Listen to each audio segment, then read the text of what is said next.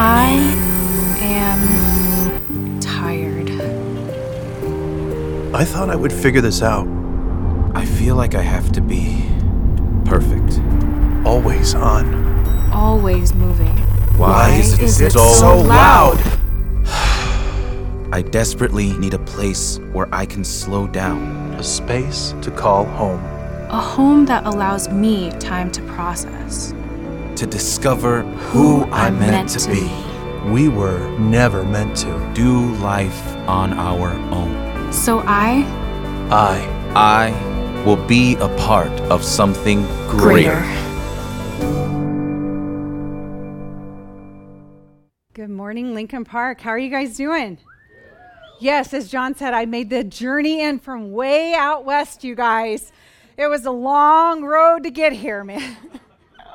Actually, I have just had the pleasure of staying at my daughter's apartment. She lives in the West Loop, straight down Halsted. It was just a quick drive to get here this morning, and I've been enjoying the city. I love that it does feel like the false kind of spring that's here. People are missing out. If they left town this weekend because of the holiday, they're the ones that are missing out because it has definitely been a great experience, at least for me. So thanks for welcoming me.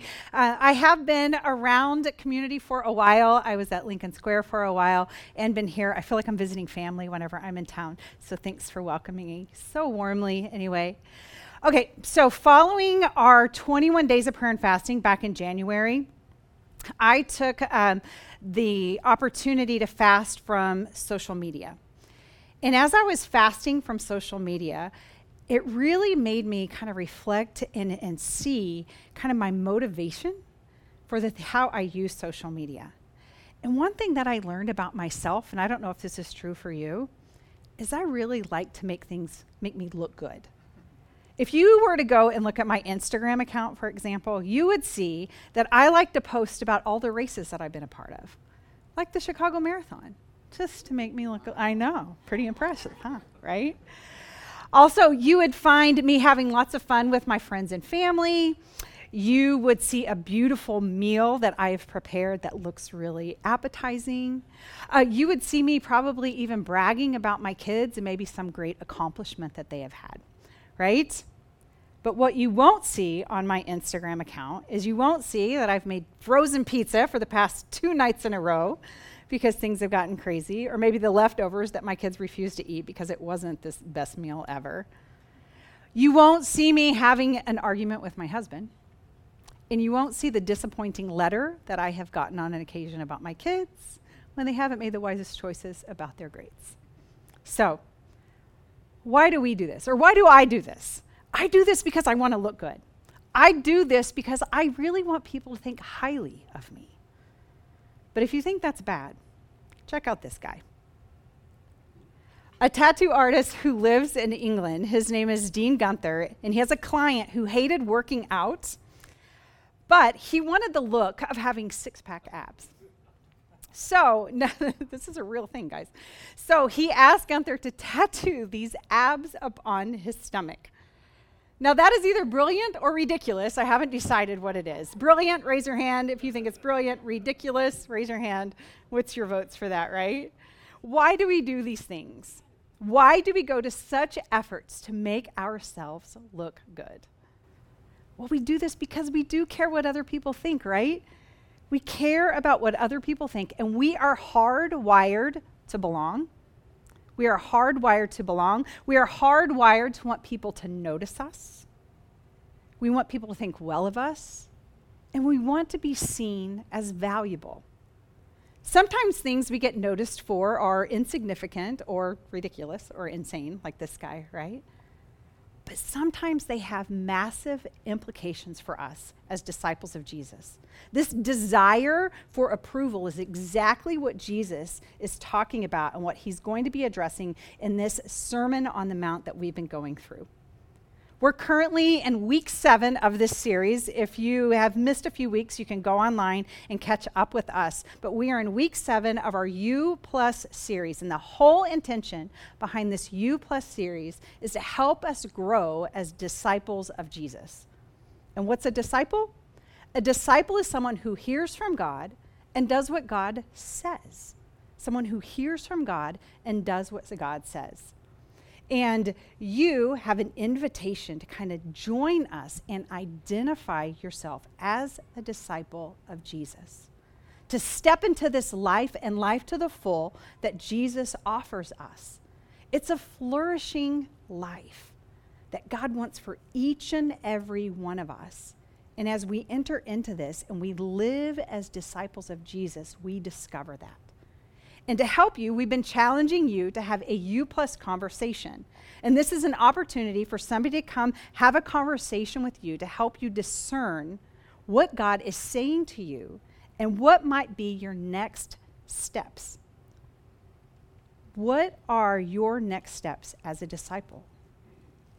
Who here has had a U plus conversation? Anybody have one already? Raise your hand if you've had one. A few people, you can raise your hand. You're just like, yes, I've had that. Yes, U plus conversation. See, back in the fall, we did a little beta test on these U plus conversations with people. And we found there were three types of responses to these U plus conversations. The first person was the eager person. That's what I would call them. They were eager to jump right in. They were the first to sign up. They wanted to have a conversation right away. And then there was another category where these people were more willing but maybe not quite in a hurry. And then there were those people who were cautious. Cautious. Those who weren't quite sure. The idea of kind of sitting down with someone to talk about how you're hearing from God and what your next steps are kind of makes some of us feel uncomfortable. And that's okay. No matter where you are, whether you're eager or you're willing or you're cautious, I want you to know that that is perfectly normal. That is a normal response. But know this relationships are a catalyst for spiritual transformation, and conversations are at the core of a relationship. So, wherever you are, that's okay. But know that we're going to continually and gently encourage you to have these conversations. Because these you plus conversations really can be transformative for your life. I've had several U plus conversations already, um, and every single person that I had a conversation with, they gained clarity on what their next steps were, and 100% of them were glad they had done it. I think of Elena, who is a young adult at our Yellow Box location, and her next step was to start a young adult small group. And she's actually kicking it off today with a brunch. I remember my conversation with Melissa, and her next step that she was hearing from God is that she wanted to make the practice of silence a daily practice for her. And then I think of Mandy, who I had a conversation with, and she wanted to begin to regularly engage in the blessed practices to bless her next door neighbors and her neighborhood, the very people who live around her. These conversations are for you. They are for you so you can have life and life to the full that Jesus came to offer us. And Jesus had these types of U plus conversations with his disciples repeatedly over the three years that he spent with them. In fact, the Sermon on the Mount can be thought of as a giant U plus conversation. In the sections we're going to look at today, Jesus speaks to his disciples about engaging in spiritual practices of giving, prayer, and fasting. And Jesus isn't just asking us to give and asking us to pray and asking us to fast. The thing that Jesus is concerned about here is our motivation. Because motivation matters to God. You can see this concern in the very first verse that we read in Matthew 6 1. You can read along on the screen, and it says, Be careful not to practice your righteousness in front of others to be seen by them. If you do, you will have no reward from your Father in heaven. This verse is kind of Jesus' thesis statement for the verses that follow here. The key to this whole section can be summed up in this one phrase that you see right there to be seen by them. What Jesus is driving at here is the motivation and the intention behind our actions. Jesus wants us to be careful he wants us to be careful that we don't do our acts of righteousness in front of others in order to be seen and subsequently praised by them. Now, it's important to understand that we are hardwired for belonging. We're hardwired for affirmation, we're hardwired for approval, We want to belong, and that's not, that's not bad in and of itself. In fact, we see from the earliest stages of kids that they want to be seen. I can think of my son Charlie when he first went to the park when he was like three years old and learned how to swing himself. He actually said, Can you guys hear me? He actually said, Watch me, watch me every time we went to the park, right? Watch me. It's hardwired into us to watch me. But that watch me of childhood becomes an adult's unspoken, but just as deep need to notice me, approve of me, see me. This drive to be noticed, it's not a result of sin. The problem comes where we go looking for that attention and that approval. You see, we're made to be noticed. We're made to be noticed by God.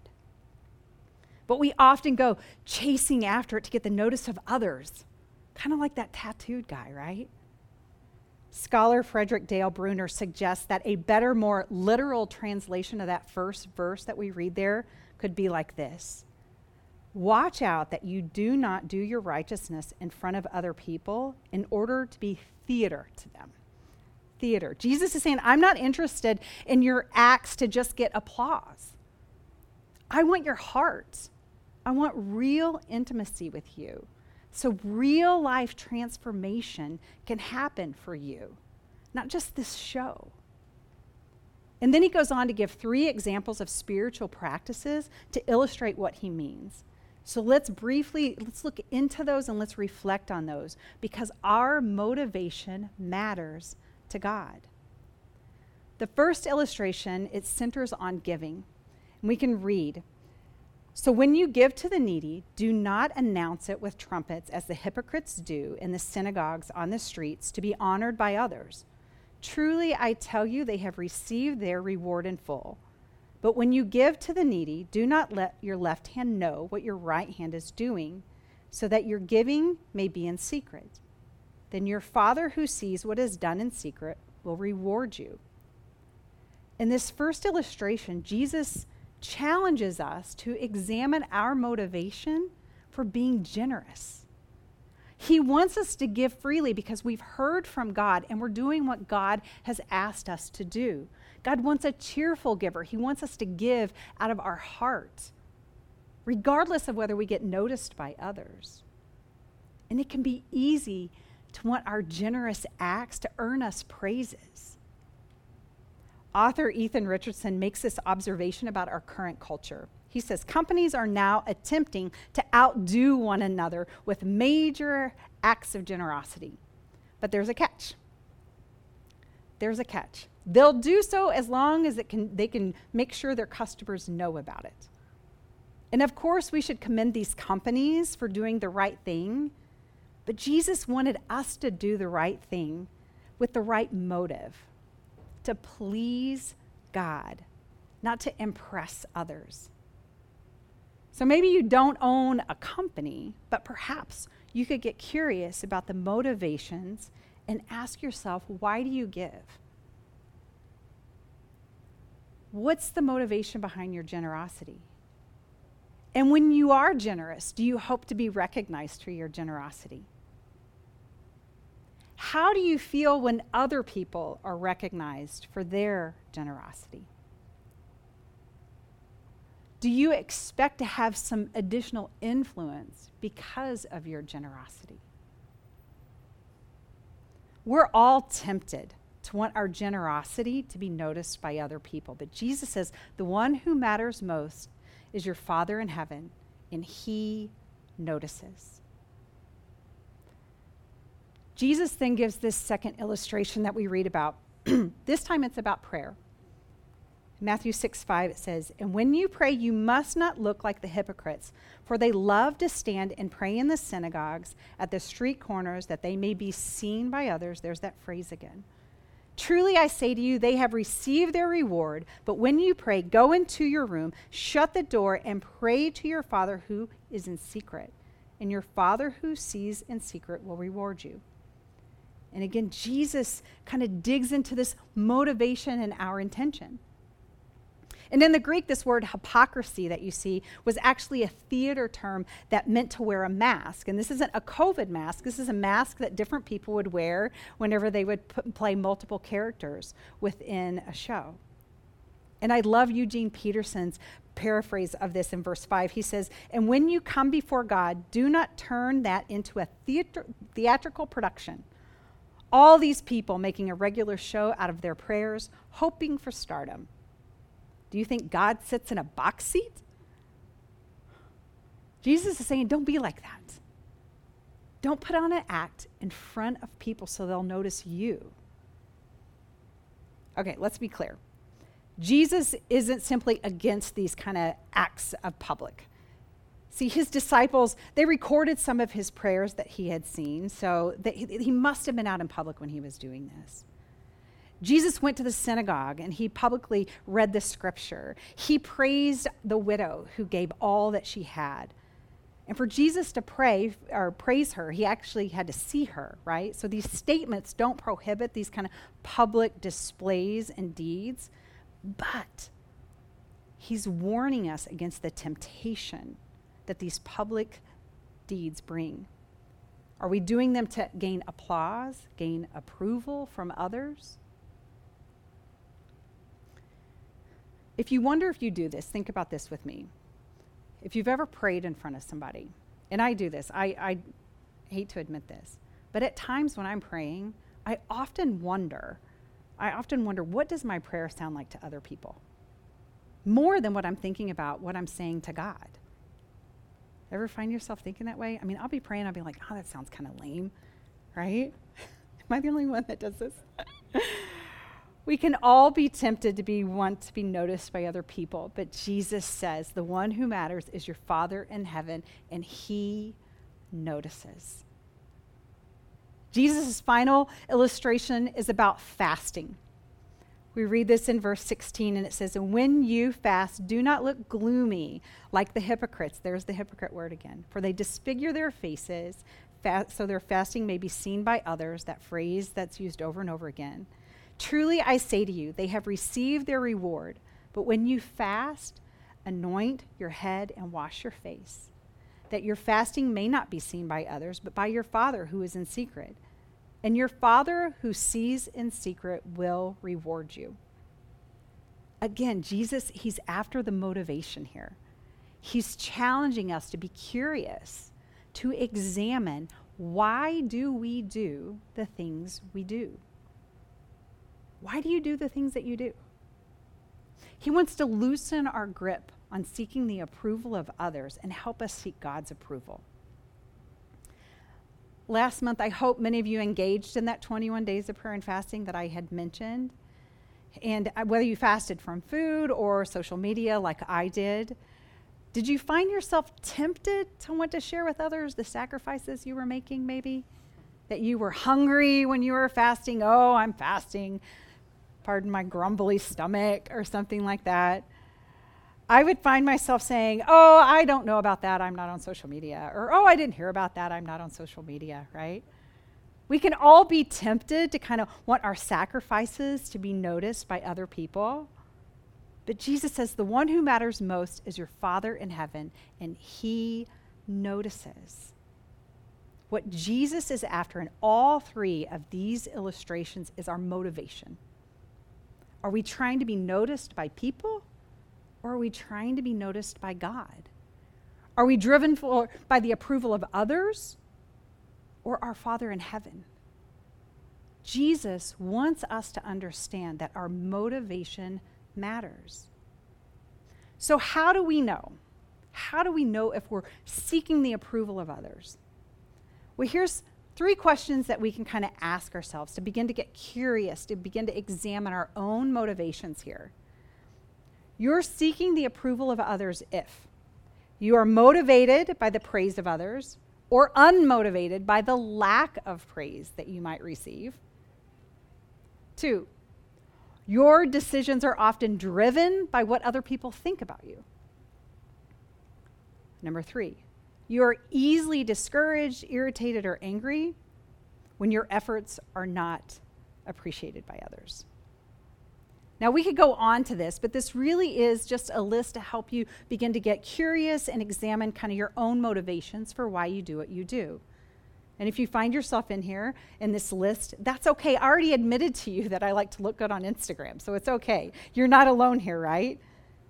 But as we continue to pursue this you plus life, God wants us to be free from these misaligned motivations. He wants us to experience real freedom. So I don't want to just highlight kind of this interrogation of our motivations. Let's look at the positive side of this when our motivations are in alignment with God. These are the markers of a person who is pursuing the approval of God. The first one is you find joy when God gets glorified, even if you get the attention or not. Number two, you seek to know and pursue the values of Jesus, not what's of our current culture. Number three, you feel loved and noticed by God. This could be you to feel loved and noticed by God. Imagine that for a moment if that's what you felt all the time. What would your life be like if that authentically was true of you? This life that Jesus wants to lead you to, this is a glimpse of this life and life to the full. This is what we're calling the you plus life. It's a life of freedom. It's a life that's content. It is a life of wholeness. But how do we move towards that life? How do we move towards that? I want you to think back to those three illustrations the three illustrations of giving, of fasting, of praying. In all three of those illustrations of giving, praying, and fasting, Jesus doesn't command us to do that.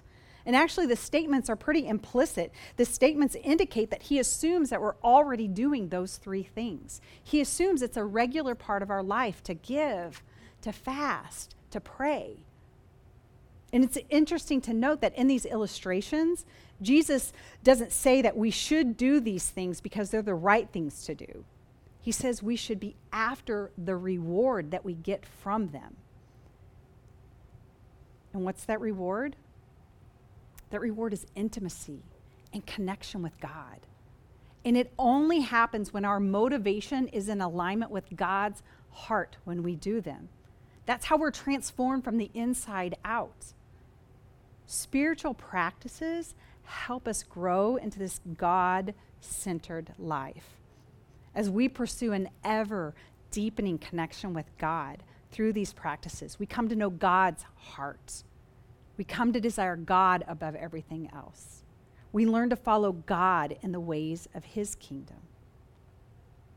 I love this quote from Dallas Willard.